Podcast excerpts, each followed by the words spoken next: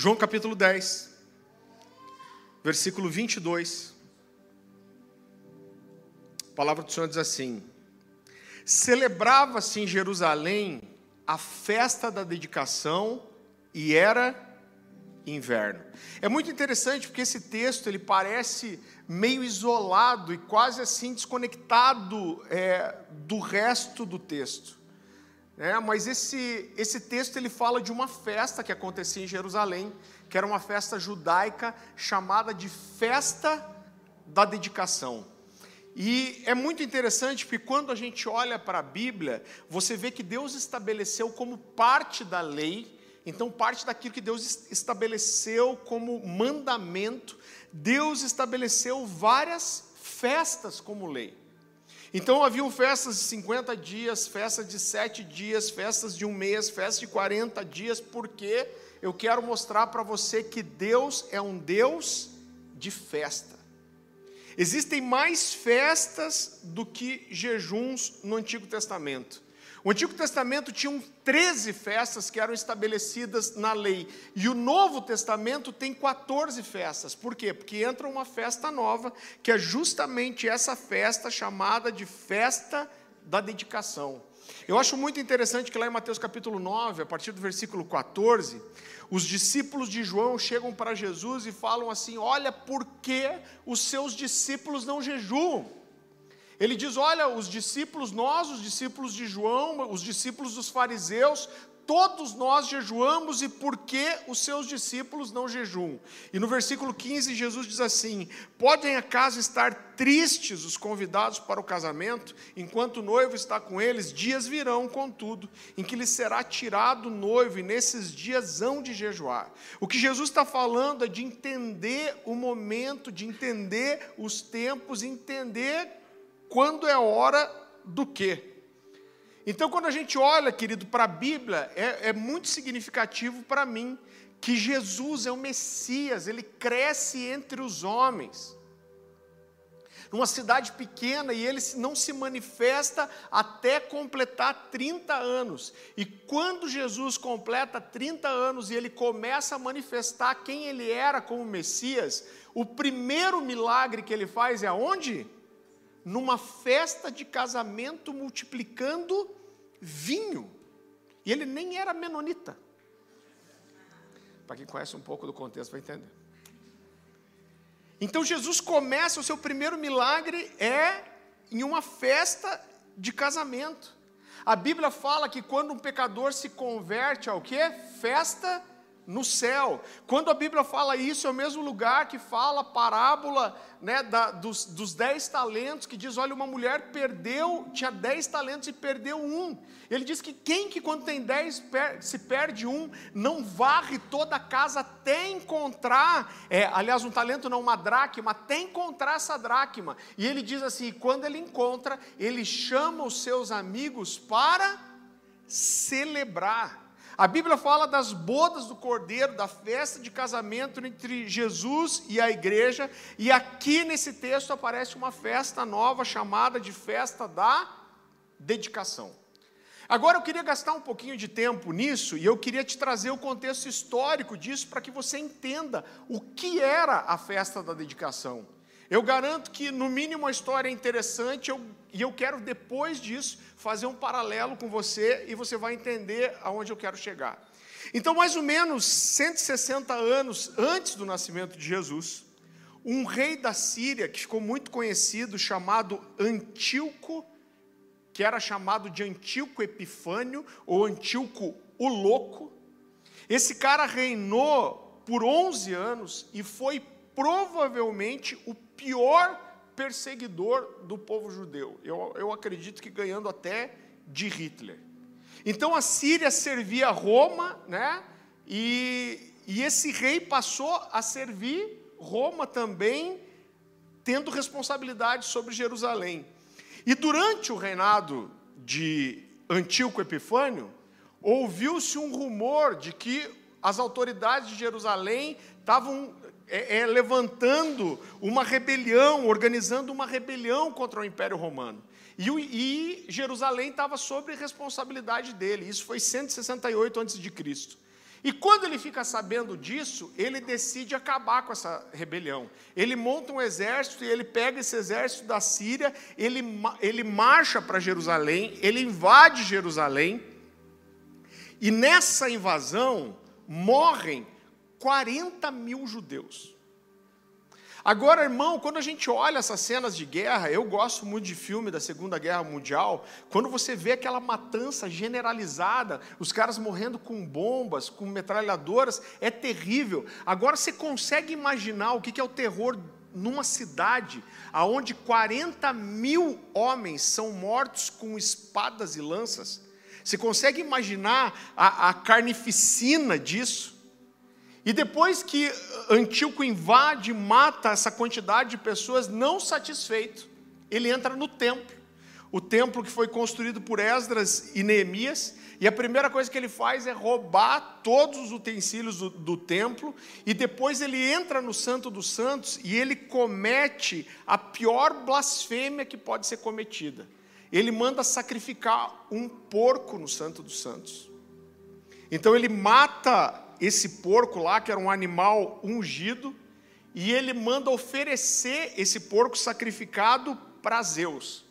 Olha como esse homem era diabólico. Depois ele manda pegar o sangue desse animal que foi morto, misturar com fezes em balde, e ele manda jogar essa mistura de sangue de porco e fezes de porco por todo o templo, nas paredes, no chão, no teto. Não satisfeito ainda, ele manda assar essa carne de porco e ele pega os sacerdotes que estavam trabalhando é, é, no templo e ele obriga os sacerdotes a comerem a carne que era proibida para os judeus. A, Bíblia, a, a história conta, a Bíblia não, desculpa, a história conta que um, um ancião, né, um sacerdote já de idade, ele se nega a, a, comer a carne de porco e aqueles soldados matam esse homem a chutes e, e pontapés. E depois que Antíoco faz isso, ele é chamado, ele pega uma profecia do Antigo Testamento, né? aliás, os judeus pegam e passam a chamar Antíoco, Antíoco Epifânio de abominável da desolação. É muito interessante porque lá em Mateus 24, 15, 200 anos quase depois disso, Jesus profetiza provavelmente em relação ao anticristo, e ele chama o anticristo por esse nome que deram para Antíoco Epifânio, de abominável da desolação. E é claro que nenhuma rebelião acontece, mas dois anos depois, Antíoco resolve invadir Jerusalém de volta. E esse cara era tão perverso, tão endemoniado, que ele tem uma ideia. Ele aprende a cultura judaica e ele sabe que os judeus não fazem nada no sábado e ele tem uma baita ideia. Ele fala: vamos invadir Jerusalém no sábado. Porque provavelmente esses homens vão preferir morrer do que se defender. E queridos, foi exatamente o que aconteceu. Ele invadiu Jerusalém no sábado, a matança foi generalizada, ele dominou toda Jerusalém, ele colocou um, uma estátua de Zeus dentro do templo de Deus, e ele colocou várias regras, ele proibiu os judeus de circuncidarem seus filhos. Existe, inclusive, uma história, né, existe um relato histórico disso, que uma mulher tentou circuncidar seus filhos escondida. E esses homens descobriram, levaram ela para cima das muralhas de Jerusalém e jogaram ela e os filhos de lá de cima, matando essa mulher e dois filhos. E os sacerdotes que não foram mortos, é, é, que, que ao, desses sacerdotes que tinham lá, muitos cederam e comeram a carne de porco, ele fez a mesma coisa, obrigou eles a, co, a comerem de volta. Quem não comeu foi morto, e alguns desses sacerdotes conseguiram fugir para algumas cidades vizinhas. Mas Antíoco juntou alguns soldados e deu ordem para eles para que eles procurassem é, esses sacerdotes nas cidades vizinhas. Então, olha, olha que demoníaco. Esses homens saíram com carne de porco e com ídolos romanos.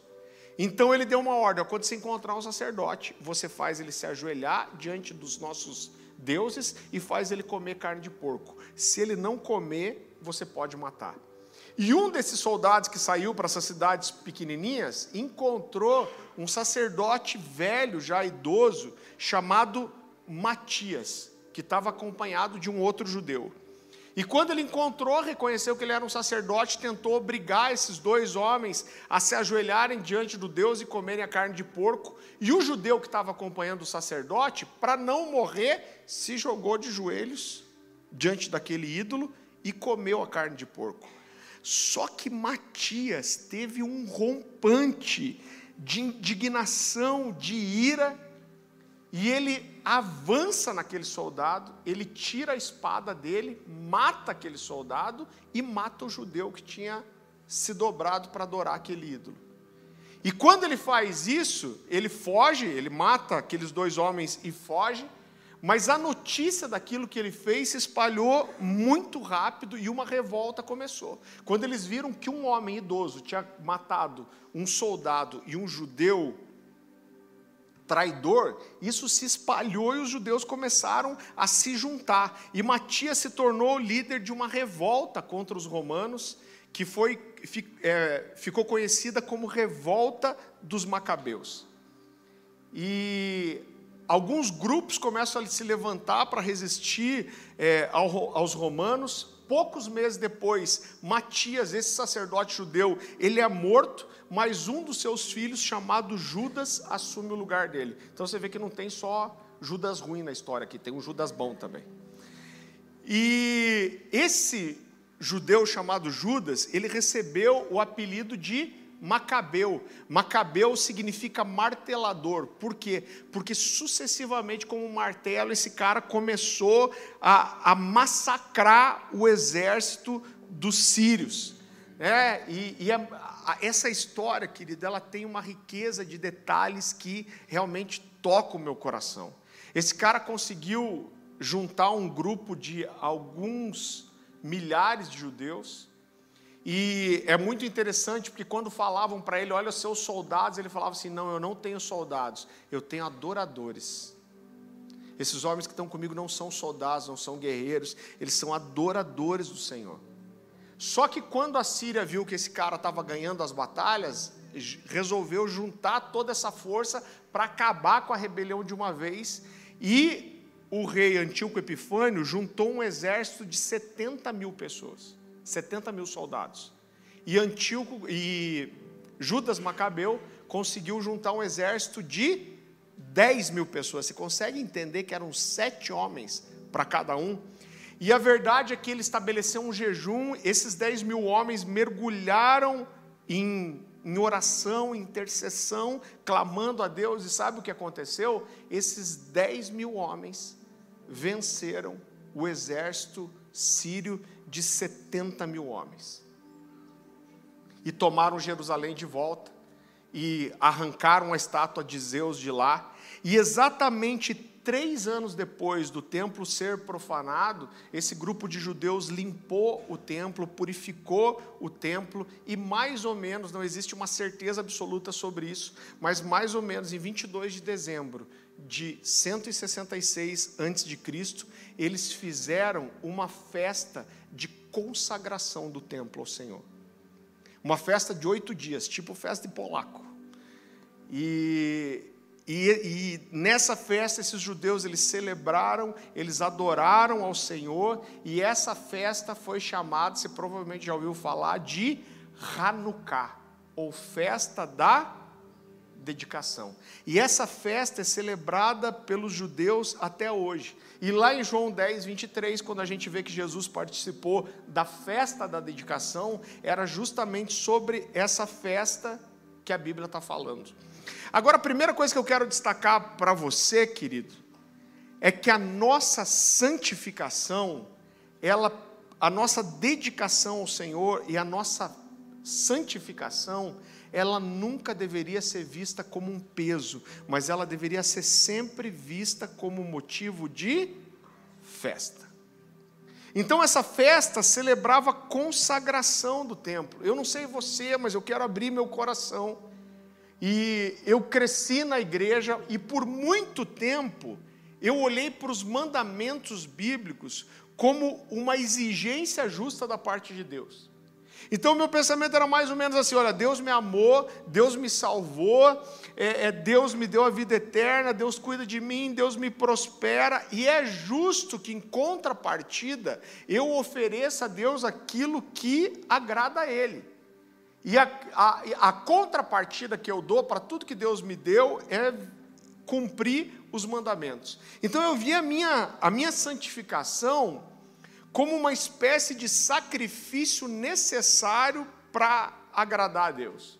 Você não precisa abrir, mas quando a gente vai lá para a primeira epístola de João, capítulo 5, versículo 3, João diz assim: Porque esse é o amor de Deus, que guardemos os seus mandamentos. Ora, os seus mandamentos não são penosos. Outra versão vai dizer: os seus mandamentos não são pesados. E sabe o que eu descobri? Que, na verdade, os mandamentos de Deus provam não só o meu amor por Deus, mas provam o amor de Deus por mim.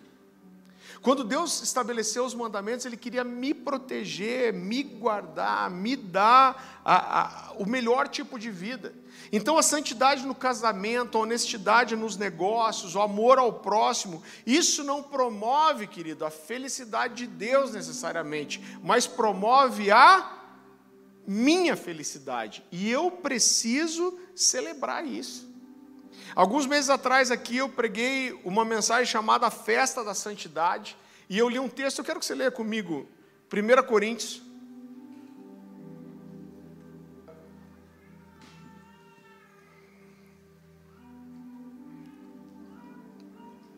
Primeira Coríntios capítulo 5, versículo 8.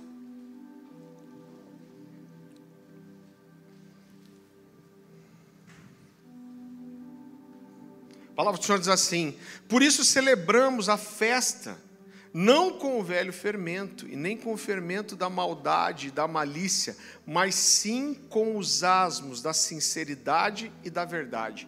Então ele está falando aqui de uma festa que era a festa dos pães asmos, e essa era uma festa de, de, de sete dias, e todas as famílias deveriam celebrar.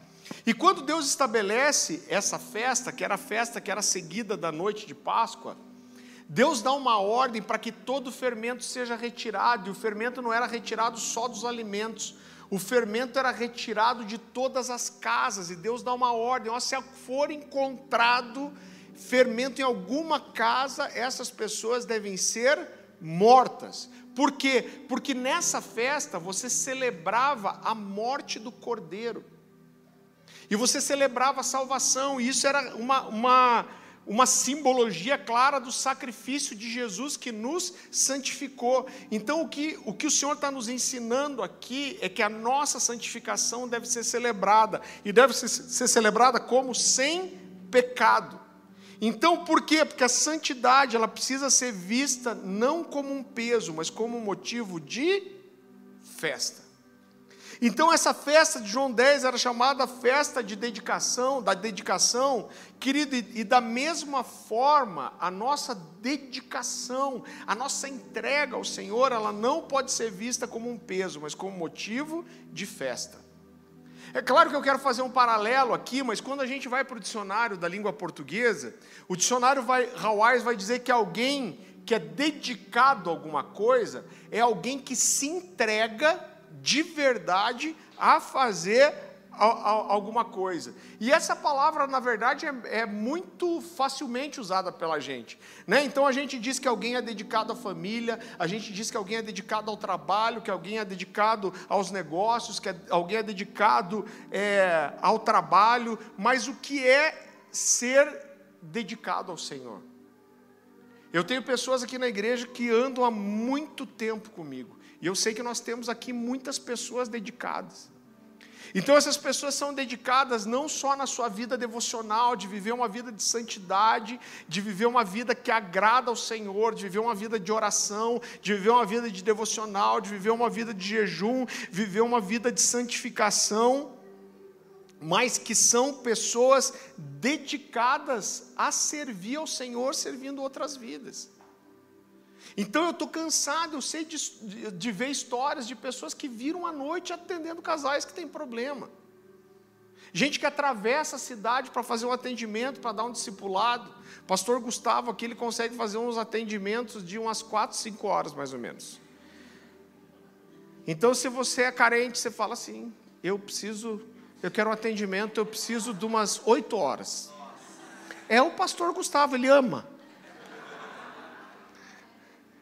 Eu brinco que eu sou muito prático, cara sanguíneo, né? Às vezes eu vou fazer um aconselhamento, a pessoa traz as situações, pá, pá, pá. Eu falo, ó, oh, você faz isso, isso, isso. A pessoa começa a falar as mesmas coisas de volta, eu já estou me desconectando mentalmente. Mas nós temos pessoas aqui que são extremamente dedicadas a dar o ombro, a chorar com os que choram, a aconselhar, a interceder, e a grande verdade é que todo o nosso envolvimento ministerial envolve dedicação e entrega. Agora, irmão, quando você entrega a sua vida para servir, você vai descobrir que muitas coisas são difíceis. Eu lembro que uma vez a gente teve uma, uma tarde com o pastor Silmar Coelho, ele falou uma coisa muito interessante. Ele falou: Ó, você na igreja, eu, eu pastorei a vida inteira. Ele disse: Ó, você sempre vai encontrar três tipos de pessoas. Você vai encontrar as pessoas que amam você, e essas pessoas trazem uma carga. Por quê? Porque quando ele ama você, ele quer que você pregue todo o culto, ele quer que você é, é, é, é, que ore nas situações, ele quer que você que atenda o amigo dele, é você, é você, o culto é bom quando você está, a oração é boa quando você faz, é você, é você, é você. Ele fala: você vai encontrar pessoas que não gostam de você, então ele vai dizer: esses que não gostam de você, eles vão falar mal de você, eles vão tentar contaminar seu coração, é, é, o coração das outras pessoas em relação a você, eles vão te perseguir. E ele falou de a grande verdade é que de todos os lados a gente vai sofrer algum tipo é, de pressão e de cobrança. Né, eu costumo dizer assim, claro que toda igreja quer um pastor que ora e jejua. Você tem que jejuar. Você tem que gastar tempo com Deus, mas todo mundo quer que você tenha tempo para Ele também. As pessoas, Deus o livre você visitar a casa de alguém e você não comer. Por isso que o Gustavo atende muito ali.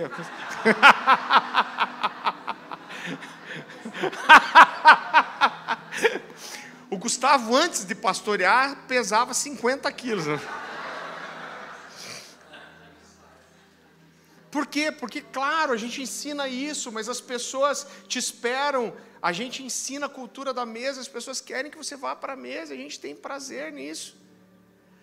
Mas existe também é, é, um peso, querido.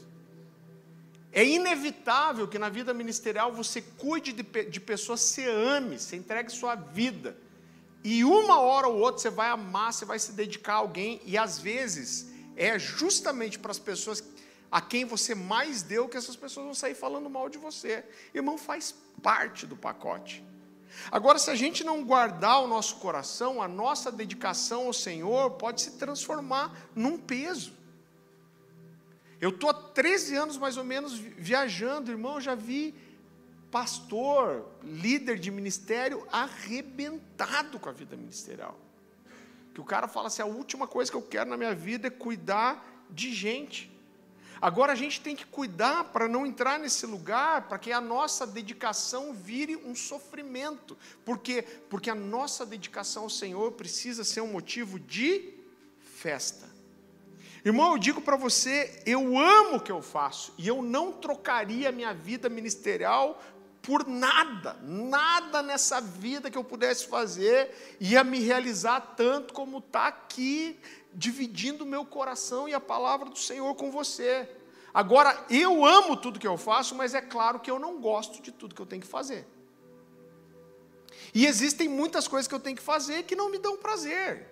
Né? A igreja é, é é pequena, a gente tem um ano e pouco funcionando. Hoje eu faço toda a parte administrativa da igreja. Agora imagine um cara sanguíneo igual eu, tendo que lidar com um monte de papel. Adoro.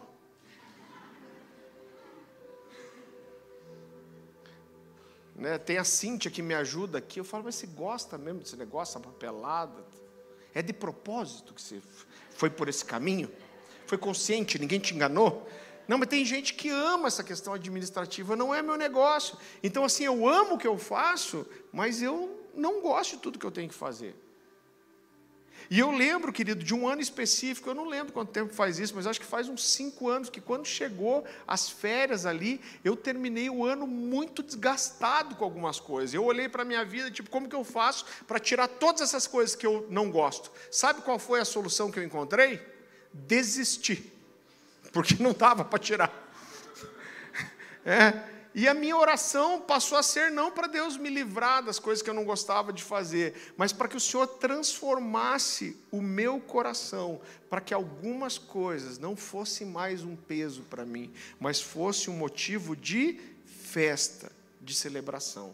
Agora, muitas vezes nós colocamos, querido, tanto peso sobre nós em relação ao chamado, ao ministério, aquilo que Deus tem para nós. Você que é um líder de Livingston, você que é um líder de ministério, você que serve. Às vezes a gente coloca tanto peso, tanta carga sobre a nossa vida, que nós não encontramos mais espaço para celebrar e para fazer festa. Não é esse o caminho.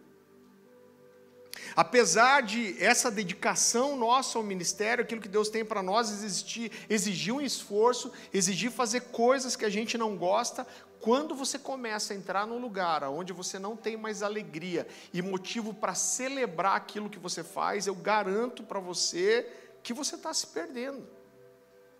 E eu quero dizer a Dani, pastora Dani, me ensinou muito a respeito disso. Irmão, eu venho, eu venho de uma família simples, eu acho que isso é parte do negócio, porque você vai fazer uma festa, algum nível de investimento financeiro você tem que fazer. Então eu vim de uma família que a gente nunca teve árvore de Natal, que a gente, na verdade, teve uma árvore de Natal, mas irmão, dava até dó de Jesus pensar que essas Estou celebrando o nascimento de Jesus com essa árvore. Coitado de Jesus, tá mais, mais, ou menos, mais ou menos isso aí. Tipo, até a manjedora ganha disso aqui. É era mais ou menos isso. É, mas a gente não comemorava. Comemorar aniversário assim, fazia uma nega maluca lá e a gente dava um abraço. Então eu cresci nisso e as festas não eram importantes para mim. Agora a Dani aqui é arroz de festa. Né? A gente hoje lá em casa nós temos três filhos, um cachorro, um bulldog francês chamado Coca uma tartaruga e três porquinhos da Índia. A tartaruga é tuxê, os porquinhos da Índia são pantufa, paçoca e pipoca. Você viu o meu mundo infantil, né, irmão? Se deixar, a Dani faz festa de aniversário para todos os bichos, gente. Porque ela adora uma festa. A Dani não paga imposto para fazer festa. Agora, como Deus ministrou isso ao meu coração e como eu aprendi com ela, por quê, querido? Você sabe que quando o Vitor Vieira estava aqui, ele falou uma coisa que mexeu com o meu coração. Ele falou, ele falando de oração, esse cara é um, é um, é um missionário intercessor há 20 anos, eles vivem isso. O, o IHOP está com 23 anos de adoração contínua, 24 horas por dia, 7 dias por semana, lá em Kansas City. E, e, ele falou: Você já viu que as pessoas, quando você fala em orar, a primeira coisa que a pessoa faz quando você fala em orar é fazer uma cara feia. Cara de sofrimento na oração. Ele falou: Cara, eu sou um intercessor e eu gasto horas da minha vida orando, por quê? Porque é a coisa mais legal do mundo. Eu dedico minha vida a estar com o Senhor, a estar na presença dEle. Você entende como isso muda algumas perspectivas? E queridos, eu quero dizer para você: você precisa trabalhar, a gente precisa servir o Senhor, por quê? Porque essa aqui é uma vida de trabalho. Né? A gente vai ter descanso depois, irmão. Né? Essa vida aqui a gente foi chamado a trabalhar para o Senhor. Se você for adventista, inclusive, eles acreditam que você morre e você só acorda na, na ressurreição dos mortos. Você vai ficar dormindo muito tempo até Jesus vir. Tem gente que está dormindo faz seis mil anos. Faz todo sentido. Não, não faz não. Então, essa vida é um lugar de trabalho. Agora eu quero dizer para você que não basta só, só trabalhar, tem que fazer festa. Não basta só orar, tem que fazer festa. Não basta só jejuar, tem que fazer festa. Não basta só discipular, tem que fazer festa. Não basta só aconselhar, tem que fazer festa. Cada conquista na nossa vida precisa ser celebrada. Eu quero te dar um exemplo prático disso para que você entenda. Devia fazer uma propaganda do meu livro de volta. Queridos, eu, eu escrevi meu primeiro livro em 2004, ele foi publicado em 2007. Aí a editora já falou: ó, se todo ano você tiver um livro, a gente quer publicar. De, no, de janeiro para março de 2008, eu escrevi o Marcados pelo Espírito. E eu fiquei, eu não vou entrar nos detalhes, mas eu tive uma visão de um anjo que e isso me travou para escrever, um peso de responsabilidade. E eu fiquei quase 10 anos sem publicar um livro. Deus interviu de forma sobrenatural, trouxe uma palavra para mim, usou pessoas, e eu escrevi o livro chamado Valentes pela Verdade, que você pode comprar hoje aqui, ao final do culto, com 10% de desconto, e receberás uma pedrinha na sua coroa. É, até me perdi falando bobagem. Frete grátis, frete grátis. E eu escrevi esse livro dez, quase 10 anos depois de publicar um livro. E eu, o livro estava rodando, o pastor Luciano que fez todo o processo, investiu nisso, e o livro estava para chegar. Nesse meio ter, tempo ali, uns dias, quando o livro estava rodando já para chegar, a gente recebeu o profeta Amaro lá em casa. O profeta Amaro que já está com o Senhor. E ele chegou para mim e para Dani, ele falou: Olha, eu tenho uma palavra de Deus para vocês. Ele falou: Isso é uma, é uma direção de Deus para vocês. Ele falou: Tem uma coisa muito especial para acontecer nos próximos dias. Quando ele falou isso, eu sabia que ele estava falando do livro. Ele falou: Olha, Deus está dando uma ordem, não é só para simplesmente vocês obedecerem. Deus quer ensinar uma coisa para vocês com isso. Ele falou: tem uma coisa importante para acontecer, vocês não iam fazer nada, mas Deus quer que vocês celebrem. Eu lembro as palavras. Ele falou: Sabe o que vocês vão fazer? Eu lembro que era um tempo que a grana estava curta, a gente não tinha dinheiro para fazer uma festa de polaco, tipo essas de oito dias assim. E ele falou: Olha, vocês não vão gastar muita grana. Ele falou: É uma coisa pequena. Ele falou: Eu lembro da expressão que ele usou, só para patota, só para os mais chegados. Ele falou: Mas vocês vão chamar essas pessoas na sua casa, vocês vão montar uma mesa ele falou: pode ser com salgadinho de festa, essas coisas mesmo, mas Deus está dando uma ordem para vocês, para que vocês celebrem, para que vocês façam festa com essas pessoas. E querido, a gente recebeu aquilo de, de tanto coração, algumas pessoas que estavam lá naquele dia, a gente juntou acho que 25 pessoas, Gustavo e Débora estavam, Diego e Pati estavam, acho que a Carol estava, Michel e Tyson, não, não sei, então a gente juntou um grupinho e a gente fez uma mesa para essas pessoas e a gente celebrou o fato de depois de 10 anos quase eu estar tá lançando um livro de volta.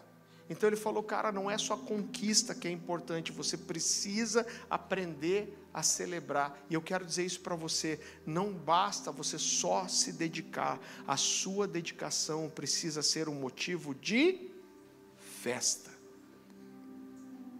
E eu quero de todo o meu coração que isso entre em você, que você entenda, que você é, é, é, tenha o discernimento disso.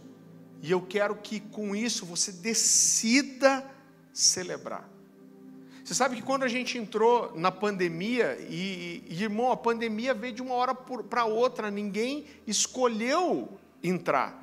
Você sabe uma coisa tão significativa que hoje todos vocês sabem que a gente tem uma aliança muito forte com o Alessandro Vilas Boas, com o pessoal da igreja One.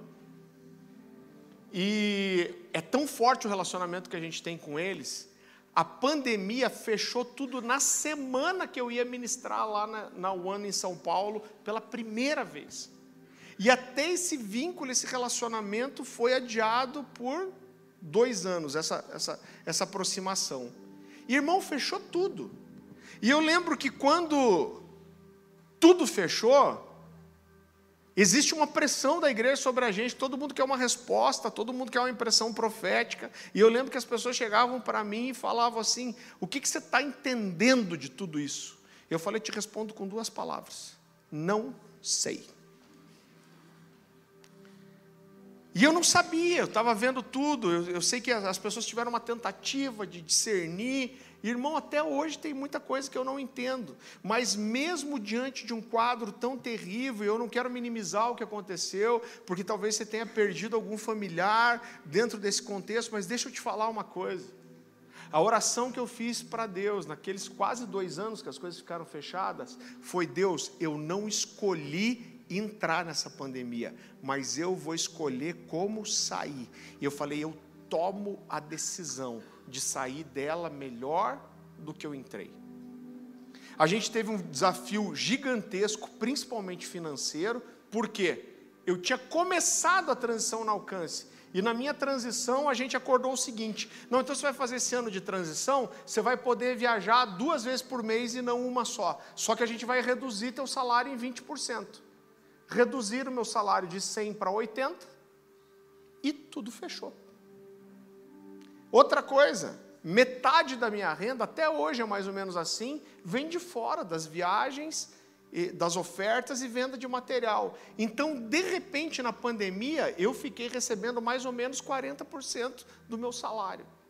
Então, o quadro, eu não estou dizendo para você que o quadro era bom, irmão, o quadro era extremamente desafiador, mas eu decidi sair da pandemia melhor do que eu entrei. Então a gente gastou mais tempo com Deus, a gente sonhou com a igreja, a gente teve o desenho daquilo que Deus tinha. Tem coisa que eu estou acertando até hoje. Mas eu posso dizer para você com toda certeza: a gente saiu daquela pandemia melhor do que entrou, porque existiu uma convicção no nosso coração de que Deus era soberano sobre todas as coisas e Ele nos guardaria. Você vai entender já onde eu quero chegar. O texto continua dizendo assim: celebrava-se em Jerusalém a festa da dedicação, e era inverno. Irmão, eu tenho certeza que nada está nas Escrituras por acaso. Agora, por que a Bíblia destaca isso? Deixa, presta atenção nisso que eu vou te dizer agora, que talvez seja assim o coração daquilo que eu quero compartilhar com você nessa noite. Irmão, celebrar no verão é muito fácil. Agora, celebrar durante os invernos da vida pode ser um grande desafio. Paulo fala assim, né, lá em, em 1 Coríntios capítulo 13, versículo 9, ele diz, olha, em parte profetizamos, em parte conhecemos. Ele está dizendo, eu libero coisas aqui que parte vem de Deus, mas parte eu sei, eu estou conhecendo, eu estou percebendo é, é, é, o que está acontecendo. Irmão, a gente não precisa cavocar muito para saber que a gente saiu de uma pandemia e a gente está agora num, num contexto político extremamente instável. E eu sei que tem gente que ficou deprimido até com o resultado das eleições. Agora, deixa eu dizer é, uma coisa para você. Eu não estou dizendo que a gente não precisa se envolver, que a gente não precisa se posicionar, que a gente não tem que exercer nossa cidadania, nosso voto. E eu acho que é importante a igreja se posicionar em algumas situa situações. Agora, a minha leitura, e você tem o direito de pensar totalmente contrário, a minha leitura é que a gente passou da linha. E a gente colocou uma expectativa exagerada, querido, num governo terreno. E a gente quase esqueceu que a gente, apesar de ter alguém ocupando uma cadeira, nós temos alguém que ocupa o trono. E nós temos uma aliança com quem ocupa o trono. Ele é nosso Senhor, ele, ele age em nosso favor, ele é soberano sobre todas as situações. Se você perguntar para mim se ficou triste com o resultado das eleições, fiquei. Fiquei decepcionado, fiquei. Sabe o que mexe demais com o meu coração? É olhar e pensar que a maior parte do Brasil escolheu eleger um cara que é comprovadamente corrupto. E isso fala para mim do, do, do, do, nível de moralidade que, que o Brasil tem.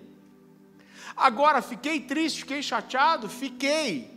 Irmão, um dia Posso dizer para você, bola para frente, sabe por quê? Porque eu tenho um rei. Eu quero dizer para você, o meu coração está cheio de expectativa. Quando a gente olha para essa essa história aqui, olha o que o Antíoco Epifânio fez. Mas eu quero dizer para você que ninguém parou o povo de Israel, ninguém impediu que Jesus nascesse, ninguém impediu que o Evangelho avançasse. Você sabe que quando Jesus sopra o Espírito Santo pelos, sobre os discípulos, ele fala: Olha, eu sopro sobre vocês, vocês vão por todas as nações levar o Evangelho.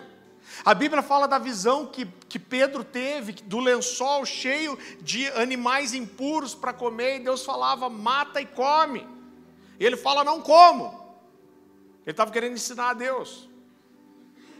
E aí, depois disso, aparecem dois gentios na casa dele. Ele entendeu que aquilo era um sinal de que Deus queria tocar os gentios. A palavra de Jesus era: vocês vão a Jerusalém, Judéia, Samaria, até os confins da terra. Agora, sabe o que aconteceu? Presta atenção nisso. Depois que Jesus ressuscitou, os discípulos levaram mais ou menos 13 a 15 anos para sair de Jerusalém. Eu já falei isso aqui várias vezes. A primeira cidade fora de Jerusalém que muitas pessoas começaram a se converter foi Antioquia. E os discípulos nem sabem quem pregou lá. Levar, mandaram Barnabé para ver o que estava acontecendo, que vergonha. Sabe quando o evangelho se, se espalha? Quando vem a perseguição romana. E eu quero dizer para você que a perseguição, ela não acabou com o evangelho, mas ela fez o evangelho espalhar. Quando você olha para a história de todos os avivamentos, leia esse livro aqui. Todos os avivamentos da história aconteceram depois de uma crise. Todos. Porque quando uma crise vem, as pessoas percebem que elas não conseguem resolver a, a, a, vida com a força do seu braço, que existem situações que ninguém pode se preparar para elas, se precaver para elas. E sabe o que acontece? As pessoas botam o joelho no chão. E aí Deus vem. E eu quero dizer para você, irmão, eu tenho uma convicção de todo o meu coração que, independente do que acontecer no cenário político na nação, nós vamos prosperar como igreja, nós vamos crescer como igreja, nós vamos avançar como igreja. E eu tenho construído isso nos últimos dois anos. No ano que vem, eu estou tentando discernir em Deus como eu vou construir isso com você, mas eu vou, vou te lembrar, eu tenho uma expectativa muito grande no meu coração que no segundo semestre do ano que vem, lá pela metade do segundo semestre do ano que vem, nós vamos começar a viver as primeiras gotas de um grande despertamento e derramar do Espírito é, é, sobre a nação. Então eu quero dizer para você, cara, dane-se o resultado das eleições, eu vou mergulhar em Deus, sabe por quê? Porque eu tenho um rei, porque tem alguma coisa acontecendo e nada vai tirar o foco daquilo que Deus tem falado para mim. Isso não vai me paralisar, isso não vai encher meu coração de temor. Eu estou com mais coragem do que nunca, eu estou com mais esperança do que nunca, eu estou com mais expectativa do que nunca, e eu vou avançar e eu vou celebrar, irmão. Eu não vou ficar vivendo um luto quatro anos, não vou, eu me nego a isso. Sabe por quê? Porque quando eu olho para o meu Deus, para as promessas que Deus tem, para aquilo que a gente olha, para aquilo que a gente tem vivido num cenário escatológico, o que, que é a porcaria de um presidente, irmão? Não é nada. Não é nada, porque a igreja é vitoriosa. O mundo não parou a igreja nunca e não vai parar. Ninguém vai parar a igreja. Ninguém vai parar a igreja. Os planos de Deus nunca vão ser frustrados. O mundo inteiro olha para o Brasil com uma expectativa de que do Brasil venha o último grande avivamento. Nós somos aqueles que carregam as brasas, nós somos aqueles que carregam a paixão. O Mark estava aqui, é, o Mark Marques, semana passada, ele falou: Eu vejo a paixão de vocês. Cara, o Kalil que estava aqui e o, e o, Richard, que é o. São da igreja do Jeremy Riddle. Para mim, é um dos caras, dos maiores ícones da adoração no mundo. Eles estão na minha casa, eles chegaram para mim e falaram: cara, esses caras tocaram em estádios. Kalil tocou no Descende no estádio. E eu sentei e eles viram, cara, a gente é sei lá, que tinha aqui 200 pessoas, 280 pessoas. Ele falou assim: a gente nunca viu o que a gente viu naquele domingo à noite ali. Aquela paixão, aquela intensidade. Esse é o Brasil, irmão. Esse é o Brasil, isso é o que Deus está fazendo no Brasil. Pode ser inverno, mas nós vamos celebrar a dedicação, mesmo em dias frios, mesmo em dias invernos, de inverno, mesmo quando o contexto não é favorável. Não deixe esse cenário político roubar seu coração, roubar sua alegria, roubar sua esperança, irmão. Isso é do diabo. Quando a gente vê todos os despertamentos que Deus trouxe para Israel, você vê Deus provocando o coração do povo. Você vê é, é, Jeremias sendo usado por Deus para dizer: clama a mim e anunciar-te-ei coisas grandes que você não conhece, que você não sabe. Sabe o que Deus está fazendo? Deus está provocando o coração daquele povo para sonhar. E nos últimos dois anos eu creio que Deus tem provocado o nosso coração. Deus está dizendo: vocês vão ver uma grande coisa. Eu vou fazer, eu vou trazer uma grande colheita. Eu vou trazer um renovo. Eu vou trazer vida sobre a igreja. E a gente tem gerado isso no coração, tem queimado e de repente a gente esmorece por causa de um resultado de eleição. Vá se lascar, irmão, pelo amor de Deus, não faça isso. Não deixa isso te abalar, não deixa isso, é, é, muito maior. Você entende que a gente tem uma expectativa, uma perspectiva. Eu estava falando para a Dani, a Dani estudou muito escatologia, não é uma coisa que eu estudei. Aí eu peguei dois meses atrás, eu li, sei lá, sete livros de escatologia num mês. Estou mergulhando nisso. Mas, cara, quando a gente começa a, a ver sobre o fim dos tempos, sobre Jesus que vai reinar mil anos com a igreja, aquele que tem a espada em sua boca, que julga as nações, aquele a qual todo joelho se dobrará e toda língua confessará que Ele é o Senhor. Eu olho para isso e falo, cara, nós vamos reinar mil anos com Jesus. O que, que é quatro anos? De um resultado eleitoral. O que, que é isso? A gente está tirando os olhos de uma coisa grande, gigantesca, eterna, e está dando valor demais a uma coisa pequena. Então eu me posicionei, eu falei, eu, eu, eu, eu gostaria que a esquerda não tivesse entrado, mas isso não é nada eu vou continuar votando, eu vou continuar me posicionando, eu vou, quem me perguntar minha posição política, eu vou dizer, mas o que eu vivo aqui, o que eu estou fazendo aqui é muito maior, nada se compara, eu não me rebaixaria a isso. Agora, a gente entrou numa loucura. Eu tive gente entrando no meu Instagram me cobrando porque eu não me posicionava de forma mais efetiva a favor do Bolsonaro. Irmão, cada um faz o que quer, eu estou entendendo em Deus, eu tenho orado por isso, e quer que eu te diga, o Senhor é soberano e aconteceu o que Ele queria que acontecesse. Isso não exime a gente de fazer a nossa parte, não estou dizendo isso e não estou criticando quem ficou batendo nisso. Cada um vai responder diante de Deus. Mas quando a gente não consegue separar isso, a gente vira ISO 9000 do reino para dizer aos outros o que, que o outro tinha que fazer, a gente já se perdeu. Agora tem cara louco, nunca fez isso pelo Evangelho. Um monte de gente pregando heresia, falando besteira, o cara nunca foi se posicionar desse jeito. Dá vontade de olhar e falar, muito bem, cabo eleitoral, nota 10. Alguém que anuncia o reino, nota 2. Então, sabe, a, a, o meu clamor é você, é bate a poeira, irmão. Passou, vamos em frente. Não deixa isso roubar seu coração, sua esperança, sua alegria. Abacuque capítulo 3, versículo 17. Você não precisa abrir.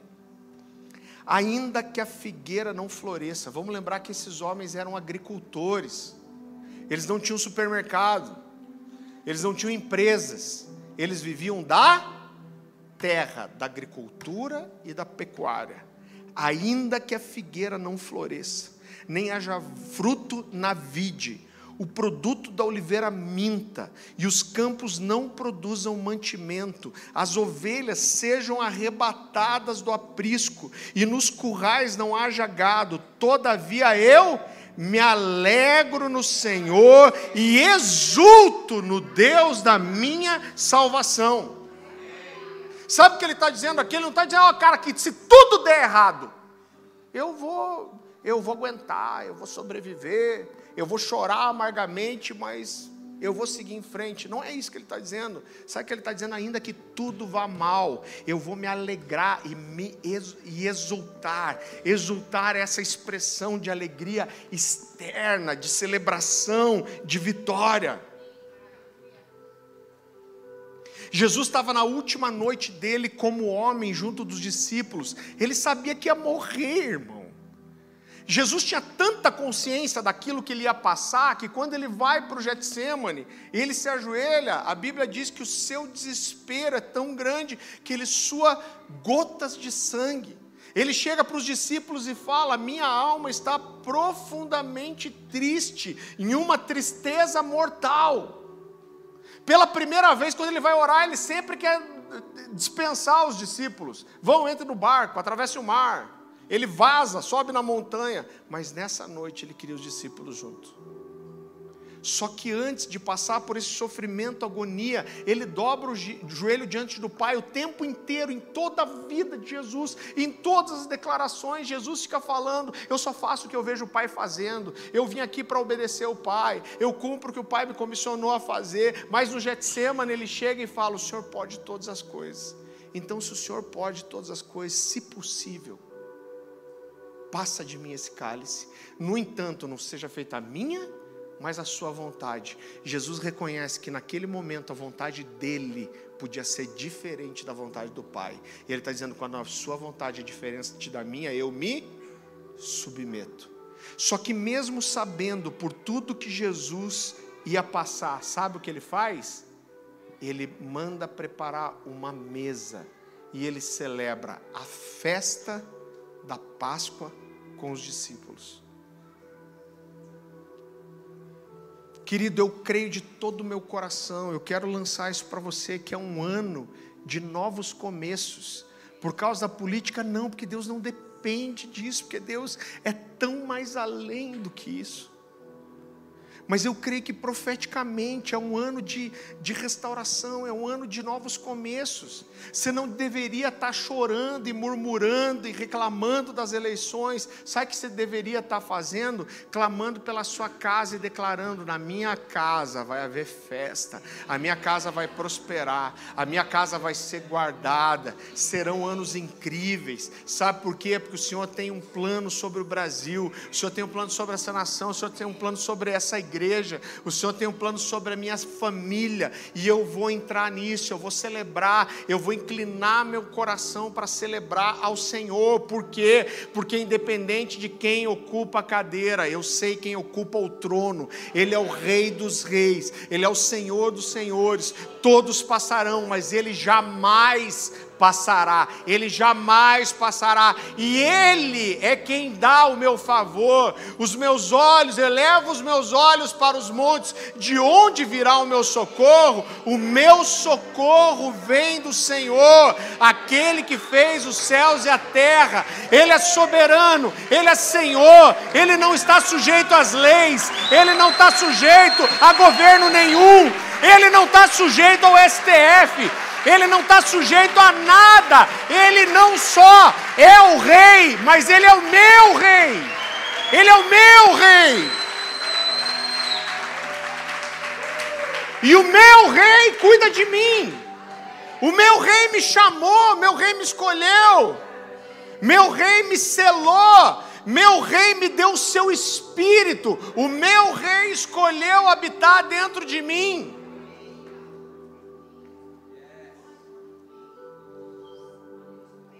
Entenda isso, que essa essa convicção, querido, de certeza no Senhor, de força, e eu não estou pregando aqui uma mensagem de triunfalismo.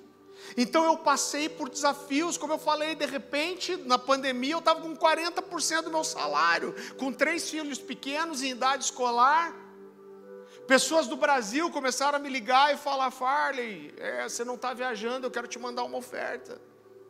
Uma família específica falou: Farley, você não está viajando, a gente vai te ajudar mensalmente até o final do ano. Sabe por quê? Porque eu tenho um rei que olha por mim. E o meu rei reina. O meu rei é maior que todos.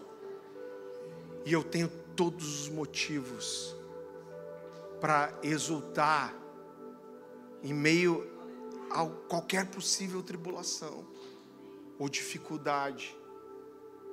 Em nome de Jesus, o meu clamor para você, como a igreja, o rebanho que o Senhor me, conf, me confiou, é que o seu coração, a sua alma, não seja sujeito, subjugado por um contexto deprimente e de expectativa de desgraça, irmão. Em nome de Jesus eu declaro: isso não vai tocar você, não vai tocar sua casa. Eu intercedo por você, eu clamo por você, pelo seu coração, pela sua alma, pelas suas emoções. Não se entregue a isso. E eu quero dizer para você: eu creio de todo o meu coração que os próximos anos serão anos incríveis, sobrenaturais. Você pode receber isso?